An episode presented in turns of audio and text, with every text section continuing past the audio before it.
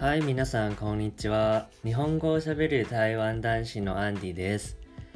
はい、さて、今日はですね、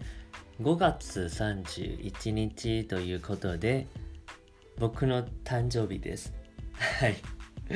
5月31日、えー、今日が誕生日ということで27歳になりました。でも、うん、なんか特に特別な感じはしないですね。なぜかわからないんですけど、多分まあコロナのせいですかね。なんか、もちろん、あの、今日は平日月曜日ですので、あの、今日、あの、友達と祝うことはできないんですけれど、昨日日曜日にえっ、ー、と、友達、台湾の友達と、えっ、ー、と、一緒に韓国料理を食べに行ったんですね。韓国料理を食べてカフェに行って、あのー、まあ、買い物とかショッピングしてたんですね。まあ、この1年間 まあなんか悲しいことにその26歳の誕生日の時もコロナでして27歳の時もコロナがまだ収束していなくてすごく悲しいんですけどまあでもしょうがないですね。でもまあ26歳の誕生日の時はまだそのコロナがなんていうか爆発したばっかりっていうか多分その時一回爆発をして第1波か第2波でしたっけ？その時は一回すごく感染人数がすごく上がっちゃ上がっちゃって一回落ちてでまだ上がった感じですかね。でその時は何て言うかまあすぐ状況がすぐなんていうか良くなるんじゃないかとみんな思ったんですけど結局その状況が今までずあのなんていうか今までこう続いてきたんですよね。だからまあ もちろん今ワクチンの接種あのもちろん世界中まあやってはいるんですけどもちろん台湾でもやってはいるんですがまあすぐなんていうか感染者数がすぐ落ちるわけではないですよね。ワクチンの接種率がニュースで見たんですけどワクチンの接種率が少なくとも多分 60%6 割以上でないと感染者が、なんていうか減らないですね。なので、まあ、今、まあ、日本国内の状況だと多分ワクチン自体は足りているんですけど、なんていうか、人手が足りないですよね。予約しようとしても予約が取れないですね。今の現状は。でも、日本国内はワクチンの数は足りているんですけど、台湾は全然違う状況です。台湾は、あの、ワクチン自体が足りないですね。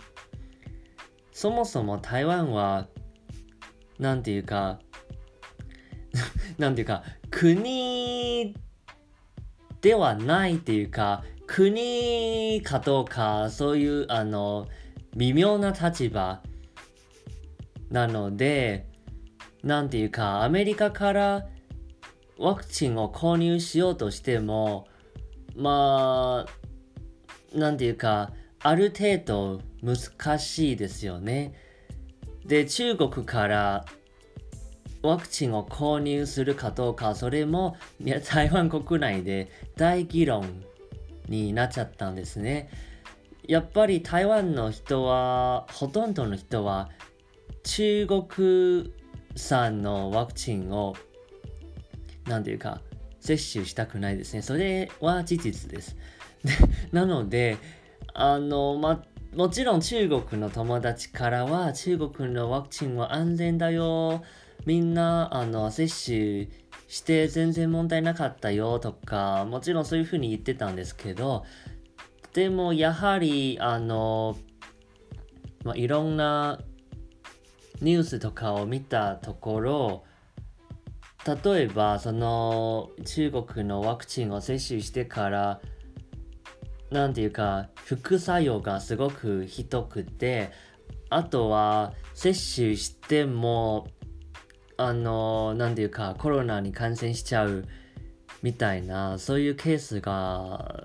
ただありますのでまあやっぱり今一番人気っていうか有効率が一番高いワクチンはファイザーですよね。まあファイザーと言ったらやっぱり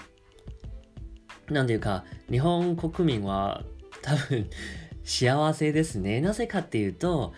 日本国内でみんな接種しているのはファイザーが多いと思うんですけどでファイザーは世界一なんていうか全体的に見るとファイザーが一番いいワクチンですね。一番いいワクチンとして認められています。なので台湾では実はファイザーのワクチンを購入しようとしてもなかなか購入できなかったんですよ。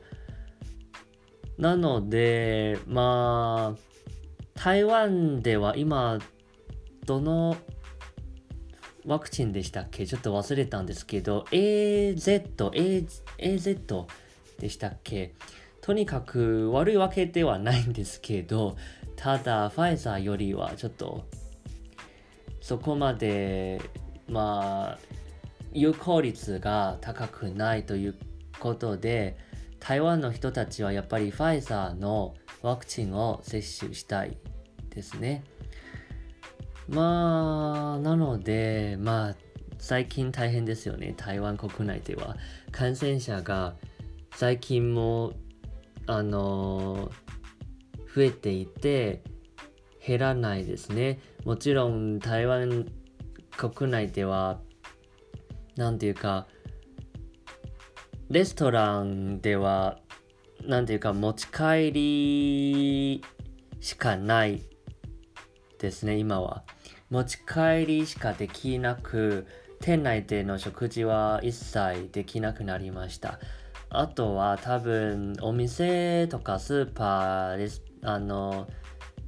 モールとかに入る前に QR コード、携帯で QR コードをスキャンして、あの、何ら何らかのその登録をしないといけないみたいな、そういうところもあのありますよね。なので、まあ、それすごくいいと思います。でも、まあ、やっぱり、あの、一番大変なのは、やっぱり、なんていうか、子供たちが学校に行けなくなったので、あの、なんていうか、子供がずっと家にいると、その、両親へのプレッシャーもかなり大きいということであの何ていうか両親も仕事をしないといけないのでまあ人によりますがテレワーク可能としても子供がまだちっちゃかったら子供のお世話をしないといけないですよね。でこう今まで多分2週間3週間まだ経ってはいないんですけどもうこう心心理的な負担がかなり大きいですね。なのでまあまあすごく大変な状況ですね。まあ早く収束できたらいいなとは思ってるんですけど。はい。では今日はそうですね。今日はまたちょっと雑談になっちゃったんですけど。まあ、誕生日ということで、あの、録音しようと思いました。まあ、誕生日にプレゼント、友達からプレゼントいろいろ もらったんですね。例えば、その、チョコレートとか、こう、入浴剤とか、あとこう何て言うか、まあ、香水みたいなあとはドライヤー？ドライヤーももらいました えっとですねあと自分へのプレゼントもそれも買いましたはい 自分へのご褒美みたいなそれはですねえー、VR、VR のゴーグルですね。皆さんご存知ですかね？VR のゴーグルを購入してみました。初めてです。VR。で、あの、操作の仕方全くわからなかったんですけど、あの 今、あの、ビデオ、あの、YouTube を見ながらいろいろ研究をしています。で、自分が購入した VR のゴーグルは、オキュレ、名前が Oculus Quest 2みたいな、あの、そのゴーグルで、あの、ゲームとかをすることができます。まあ、すごく不思議ですね。なんか、すごくハイテクノロジー ということで、なんか慣れないですね、なかなかで、あとはなんかすごく困るのが、えっ、ー、と、自分は目が悪いので、メガネいつもかけてるんですね。メガネをかけないと、まあ、レンズを、あの、コンタクトレンズをつけるんですけど、でも、今、あの、ほとんどの時間は家にいるので、あの、メガネなんですよね。レンズは、あの、コンタクトはしないままで、メガネかけてるんですね。で、メガネをかけながら、